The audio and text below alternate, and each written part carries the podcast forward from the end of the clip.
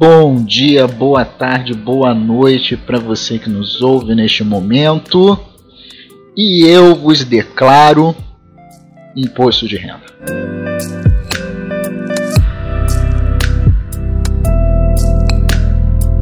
Hoje temos conosco para falar de imposto de renda com maior profundidade, com conhecimento de causa, Flávia Thaís, por favor, Flávia, se apresente quem tu és, de onde vem, do que se alimenta. Não, esse é outro programa. Mas vamos lá, a palavra é sua, Thaís. Uh, bom dia, boa tarde, boa noite. Eu sou Flávia Thaís, tenho formação em contábeis. Meu coração profissional tá para pessoa física, empreendedores, autônomos, é um assunto que eu gosto muito. E também tenho o ideal de tratar com os meus clientes que o imposto de renda não é um tabu.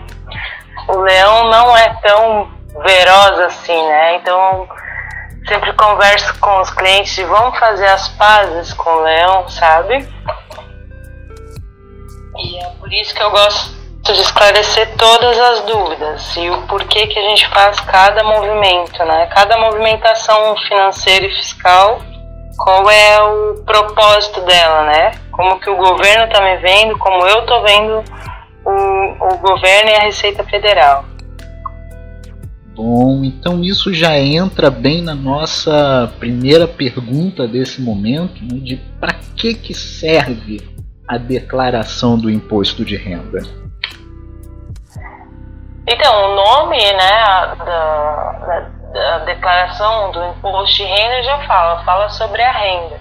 E é uma forma do governo acompanhar a evolução do, do seu patrimônio, né? Então, à medida que você começa uma vida fiscal lá, saiu do estágio, conseguiu um emprego e tá já ganhando 2 mil, 2.200 mais ou menos, que é hoje a, a renda que tem retenção retida na fonte, né? E o governo vai acompanhando, né? Então, assim, é, também é uma forma de, por exemplo, você saiu do estágio, começou a ganhar 2 mil, você não vai conseguir um patrimônio de 500 mil num ano, né? Então, isso, essas informações acabam sendo casadas, é uma forma do governo te ver. Então, se você não ganhar uma herança, não ganhar uma doação, só com a sua renda em dois, de 2 mil no ano, você não adquire um patrimônio maior do que, uh, do que aquele que você deveria declarar.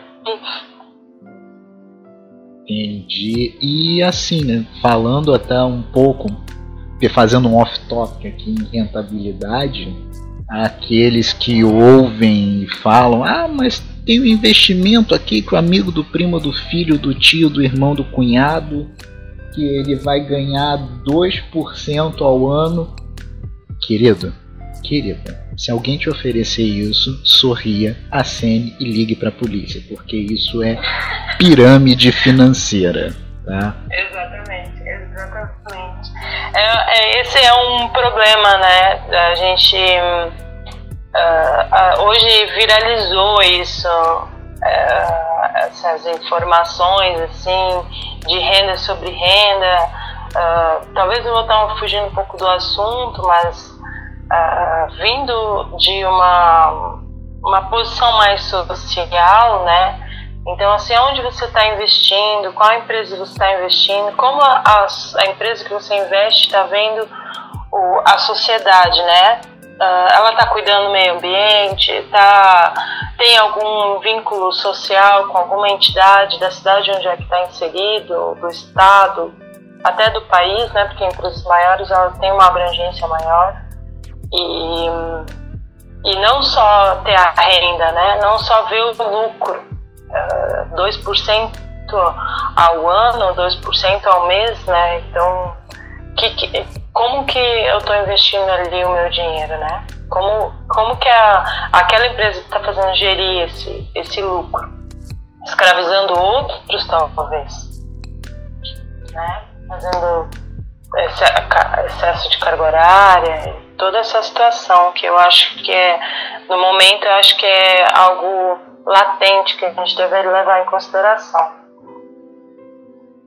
Sim, claro, você é o que fala-se muito da pegada, né? você está consumindo algo e esse algo tem suas consequências. Né?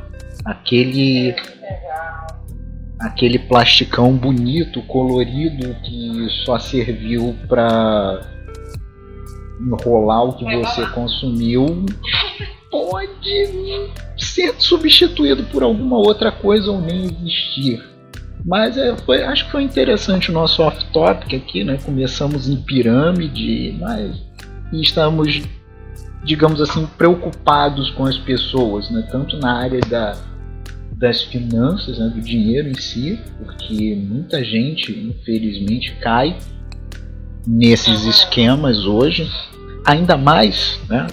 Precisamos fechar este enorme parênteses, mas ainda mais nesse momento que nós vivemos, que tá, tá tudo sobre muita instabilidade, muitas possibilidades, muitas novidades estão surgindo e algumas pessoas acabam né, abusando da, da ignorância alheia. Não consigo ver isso de uma, de uma forma mais suave. Acabam abusando da ignorância alheia e ignorância é algo que é bastante rico no nosso país, infelizmente. E aí nós poderíamos abrir sistema de ensino, educação industrial, lá, lá, lá. melhor não. Vamos nos ater ao imposto de renda. Né? E assim, voltando no nosso foco, é a declaração do imposto de renda, ela é obrigatória para todo mundo? Sim, não para todo mundo, né? Uh, hoje é obrigatório para quem ganha acima de 28.559 com 70 reais no ano. Isso daria mais ou menos uns 2.000, 2.200 reais ao mês com, com o 13 terceiro. E uh, para quem ganhou alguma herança acima de 4 mil, alguma renda não tributada, né? Uma doação ou, ou renda isenta. E também para quem trabalha com agricultura acima de 150 mil, assim, é um valor um pouco abaixo, 149 alguns quebrados, que eu não lembro bem de cabeça. Mas vamos tratar 150 mil de, de rendimento da agricultura. E aí vai patrimônios também, né? Mesmo que a tua renda seja menos de 2 mil, mas tu tem patrimônio acima de 300 mil.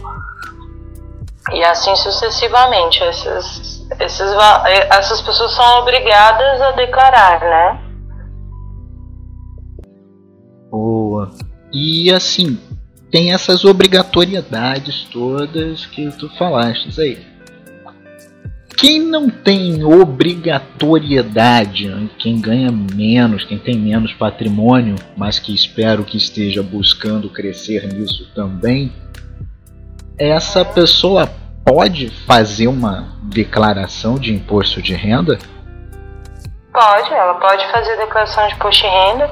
Inclusive, por exemplo, você trabalhou três anos numa empresa ganhando um salário mínimo e meio, né? Aí de repente você pediu demissão, ganhou lá férias, décimo terceiro, tudo acumulado. O fundo de garantia, multa do fundo de garantia, acabou tendo uma retenção. Que seja 10 reais, 15 reais, 20 reais ou, ou até 100, 200, 300 reais, né? De retenção, porque você ganhou um valor a mais, né? Maior, um valor acumulado ao longo de um período, né? É, você pode fazer a declaração de imposto de renda e restituir aquele valor que foi retido da, da sua rescisão. Então não, não é algo que ah, eu não, se eu informar, o, o, governo vai ver que eu estou aqui e vai começar a me cobrar. Não. Você faz a declaração de imposto de renda, se você não caiu no, no, no valor mínimo, né, que é 28 mil, ele não vai te reter absolutamente nada. Olha, essa questão aí do, das rescisões de trabalho foi interessante, ainda mais no momento né, que infelizmente nós vivemos de que tem tanta gente sai, saindo de emprego e afins.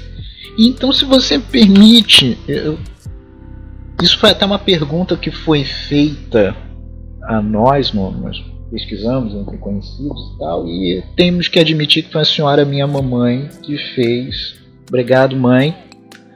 É, que ela perguntou o seguinte: por que, que a Receita me cobra durante um ano a mais para devolver um ano e meio depois? Né? Por que, que tem essa cobrança aí no, no salário? Fale sobre cobrança, restituição. Então, na verdade, uh, essa é uma obrigatoriedade né, de quem do, da pessoa jurídica. Né? Então, por exemplo, ela comentou algo de quem é assalariado com carteira assinada que tem a retenção retida na fonte, né, que a gente chama. Existem outras formas de pagamento de imposto de renda que não é só a retenção retida na fonte, mas especificamente essa pergunta é, casa com essa informação.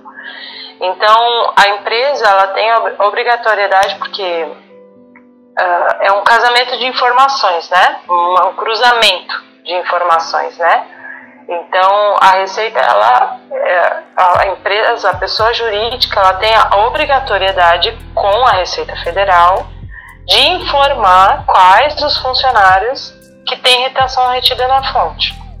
Então, por isso que ela, ela retém e aí, posteriormente, se a pessoa hum, tem um mínimo, uh, tem dependentes, paga, paga uh, plano de saúde, ou talvez paga escola, paga universidade para os filhos, esse valor vai ser devolvido para ela. E o propósito do imposto de renda, né, desse imposto, assim como todos os outros impostos, eles têm um propósito, né? que é para um caixa algo específico. O propósito do imposto de renda é as ações sociais do governo, Bolsa Família, auxílio emergencial, toda essa circunstância, sabe? É voltado para isso.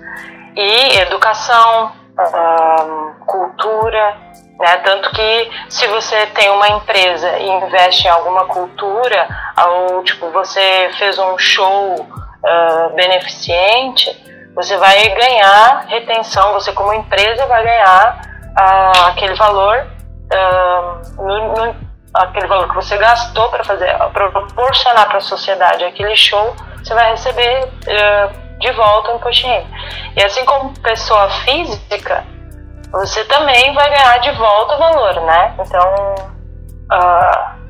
tratando-se de leis, na Constituição Federal do Brasil, é um direito de todos os cidadãos ter saúde e educação e cultura. Então, se você está tendo despesa privada com saúde e educação, você não está sendo uma despesa para o governo. E aí, você não sendo uma despesa para o governo, ele vai te restituir aquele imposto de renda, porque você é um cidadão a menos uh, usufruindo de algo que é. Ficou claro? ficou, ficou claro, sim, deu para entender bem essa questão da, da retenção, dos, da função do imposto de renda. Eu, eu, eu, gosto muito de ver essa situação toda como um, eu sei que é óbvio que a gente está lidando com o Brasil, um país, né, é, país da corrupção, né, e, e, é um pouco difícil a gente olhar todas essa, essas informações de uma forma valiosa, né? A gente olhar isso como a gente vê, ah não, o governo quer me, me descontar, sabe? Mas eu acho que é um algo que a gente, se cada um de nós fazer o que é correto, né, a gente vai acabar lacrando essas, essas, esses desvios, sabe? Um,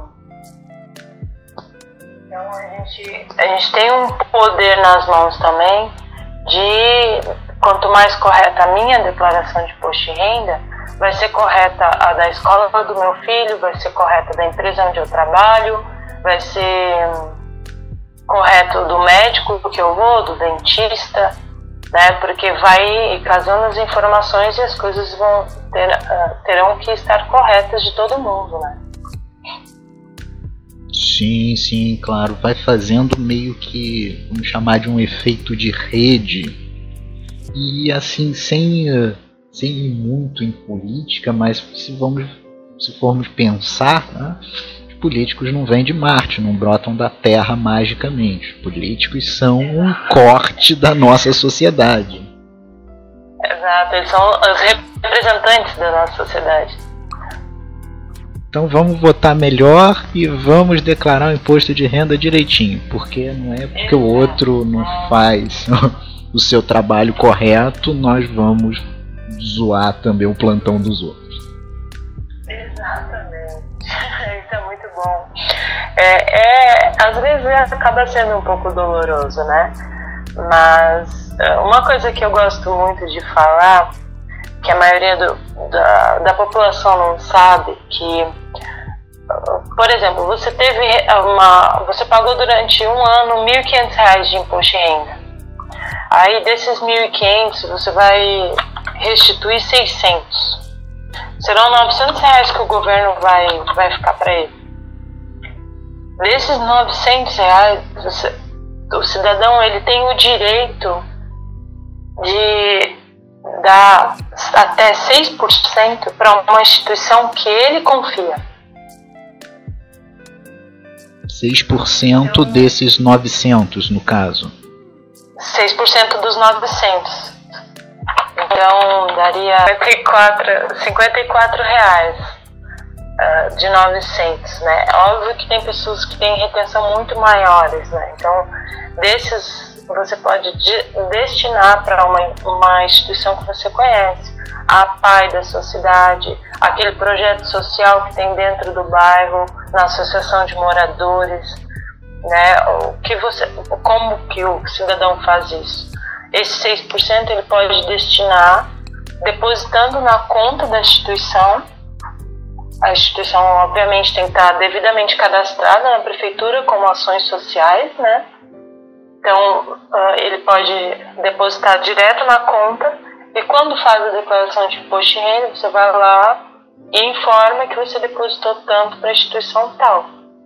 Informa o CNPJ e você, aquela empresa vai receber aquele valor, é, é teu. E aí eu gosto muito dessa ideia de que fica dentro do teu bairro, dentro da tua cidade. Então quando você joga para a Receita Federal, a Receita Federal vai distribuir no âmbito nacional, né? Então assim, se cada um fazer a sua parte ali dentro do bairro, vai enriquecer o bairro, né? Vai diminuir desigualdade social, marginalidade, né? Diversas coisas vai ser beneficiado para onde você está. Sim, isso acaba cortando um pouco dessa centralização e você tem um, um controle local. Né? Pensando nesse seu exemplo de 1.500, 900, 54, ah, mas 54 reais não é nada, tá? Quantas pessoas tem num bairro? Né? Quantas pessoas declaram? Se 100 pessoas fizerem isso, 5.400, se dona matemática não está me falhando agora. E 5.400 reais dá para fazer bastante coisa resolve todos os problemas da vida? Não, mas faz muita coisa. 5.400 é mais do que zero. Né? Exatamente, é muito melhor que nada. E eu gosto muito dessa ideia de pensar que, meu, tá aqui no meu bairro, sabe? Uh, quantas crianças do meu bairro serão atingidas? Né? E, e vão, vão, dar uma perspectiva de vida diferente para essas crianças. Né? Ou, ou, sei lá, que sejam moradores de rua, sabe? Que ao invés deles estarem talvez roubando, tentando usurpar alguma coisa, eles vão estar ganhando, sabe? E, e aí o benefício é, é, é, um, é comum, ele não é individual. Ele acaba sendo o benefício de todo mundo que está na, naquela região, sabe? E assim, eu posso estar falando besteira. Tem também a questão do controle. Se você tem uma instituição que está ali no seu bairro e que está registrada direitinho, mas sei lá, pessoas fazem coisas erradas porque são pessoas. Pra que entra um administrador lá e começa a fazer besteira, começa a não usar da forma correta os recursos que são enviados para ele, você estando perto, você consegue ver isso acontecendo. Que imagino ficar muito mais difícil de que quando esse recurso vai para uma instituição no Pará e você está aqui no Rio Grande do Sul. Você está onde mesmo a propósito? Eu estou em Santa Catarina. Parece que eu viajo muito, né? Mas não, continuo aqui em Florianópolis. e eu, eu que sou meio perdido geograficamente. Mas assim. Tá mas assim, você tem essa questão de você estar tá vendo, você tem um controle próximo, você não precisa depender de uma ver uma instituição parar e fazer essa essa processo investigativo, ter polícia federal, lá, lá, lá, todo esse trabalho burocrático. Não, você ali do lado. Não, porque acaba, acaba que tu como tu mesmo como cidadão vai se envolver com aquela instituição, sabe?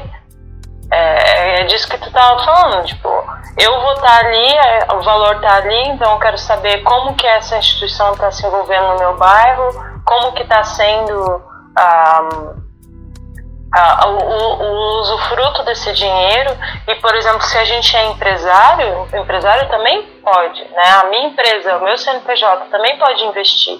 E aí o valor é muito mais que 54 reais, né? Porque a retenção de pessoa jurídica ela é maior. Então, acaba que, tipo, a gente, a gente vai estar tá fazendo uma rede, né? De, de, de colaboração pra, pelo lugar onde é que a gente está inserido. Bom, descentralização, essa questão de, de monarquia, o Estado sou eu, já pode ter ficado em 1700 e alguma coisa. E vou...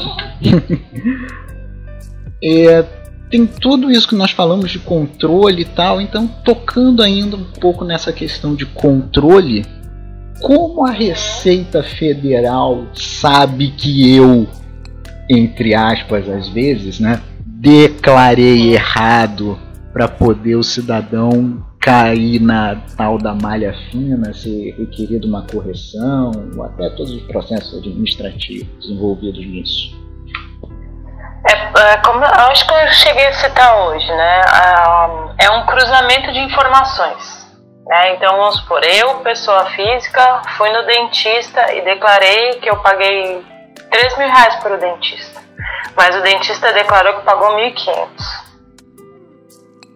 Alguém não, não botou a informação correta. Né? E provavelmente os dois cairão na malha fina. Uh, o que, que outra coisa eu tô lá com meu salário acontece acontece muito Parece que não, mas acontece. Tenho lá o meu salário de R$ 2.200, a retenção de 7,5% ao mês, que a minha empresa tem que reter e pagar para o governo. Eu vou lá, recebo, pego a minha declaração de imposto de renda, pego meu informe de rendimentos, informo tudo para a Receita quando que eu declarei, mas a minha empresa não pagou os 7,5% meu para a Receita Federal. Ela reteve, isso é apropriação em débito né? Inclusive é, é um crime no Brasil é considerado um crime. Aí a, a, a declaração de imposto, a, a, minha declaração de imposto está informando lá que eu, que eu paguei tanto para o governo, mas a minha empresa não, não pagou. Então a, a Receita ela vai chamar as duas partes. Né? Alguém, alguém não está botando a informação correta aqui. Então eu vou chegar lá, vou entregar meu, meu minha, minha folha de pagamento, eu vou dizer, não, tá aqui, ó, tinha essa retenção todo mês. E aí quem vai ter que prestar contas para o governo vai ser a, o CNPJ, a empresa para quem eu estava trabalhando. Essas, esses casamentos de informações, né? Então, uh, nem sempre quem caiu na malha fina é a pessoa que, que tá mentindo a informação. Uh, às vezes pode ser a outra parte. Entendi. Essa. Não sabia desse processo, desse, digamos assim, esse duplo checagem que é da Receita Federal, tanto da empresa quanto do, do funcionário. É, faz sentido, né? Se, se a empresa retém, mas não repassa, Houston, temos um problema. Uhum, exatamente. Isso, inclusive, eu, já aconteceu comigo. De eu declarar imposto de renda e eu caí na malha fina e chega lá a empresa que não retinha o meu, o meu e é muito comum, muito comum mesmo acontecer, sabe? Até por um erro da própria empresa, né, do profissional da empresa, ou até por situações de a empresa está com problema financeiro, né, e acaba acumulando um valor e depois fica Deus da. Ok, muito bom, muito bacana, muito batuta. Eu não quero cair na malha fina. Opção 1, um, declarar tudo direitinho, querer que a empresa que eu trabalho declare tudo direitinho. Ou opção 2, né? Vida louca, não vou declarar nada, dane-se, o governo não vai saber nada meu, não vou entregar dinheiro para ninguém. Uhul! O que, que pode ocorrer quando a pessoa toma essa atitude bastante civilizada? É, então, ela vai pagar uma multa. A multa hoje está no valor de 165 reais de 74 centavos, que teoricamente é pouco, né? O valor mínimo da multa. O, a multa também tem uma fração de 1% ao mês por atraso na entrega da declaração de imposto de renda e mais 20% do valor devido. Eita! vale mais a pena investir em renda fixa e continuar declarando imposto de renda. do que ficar devendo para a Receita Federal, porque os juros que tu vai pagar para a Receita Federal é bem maior do que a, o rendimento da renda fixa, né? Então, eu aconselho a, a, a, a preencher tudo corretamente porque os danos são maiores, né? E você tá com. O que acontece? Se você fica com esse débito, muitas vezes ele não aparece um ano, dois anos depois, ele aparece anos depois. Ou quando você resolveu abrir um, uma empresa, ou quando comecei a ganhar melhor, a empresa é super correta e informa tudo, aí a Receita vai fazer uma checagem de anos. E aí vem, aí cada ano que tu tá devendo é um percentual, sabe? E aí o valor fica bem maior. Eu já acompanhei clientes que tiveram um débito com a Receita Federal quando tinham numa rescisão, por exemplo, que não foi retido numa rescisão, eles não declararam a rescisão e quando foi ver, quando começou a ganhar melhor, um salário melhor, tinha uma dívida com o governo que na época era um salário mínimo e virou três salários mínimos. E aí dói muito mais, né? O, o, dano é maior, né? E acaba que tu tem um, uma, um débito com a Receita Federal, você tem uma dívida ativa com a União. E uma dívida ativa com a União, você não pode pegar empréstimos em nenhum banco público, não pode abrir conta bancária em um banco público, a não ser uma poupança ou uma conta sem muitos benefícios. Uh, se você resolve ser empreendedor, você não vai o teu CNPJ você não vai vai poder abrir.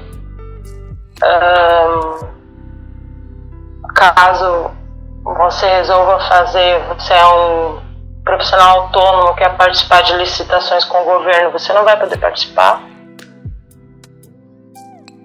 Isso essa questão do autônomo, mesmo a pessoa tendo esse problema na pessoa física, ela acaba sendo bloqueada?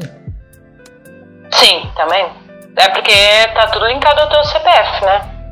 Então, se você tem um. Principalmente o meio, hoje o meio tá inter, uh, inteiramente ligado ao teu CPF, né? Então, por exemplo, ah, eu quero ser MEI, mas eu queria ter um MEI com 10 anos, porque daí eu consigo. Não, ele vai. O MEI, se chegar no, no banco, o banco vai considerar todos os teus informes de rendimento pessoa física, para pedir um empréstimo, para investir, aprimorar a empresa, investir com capital, né? Certo. Encerramos aqui a primeira parte de nossa entrevista. Então, fiquem atentos. Ainda nessa semana lançaremos a segunda parte de nossa entrevista com Flávia Thaís. Um abraço e até lá.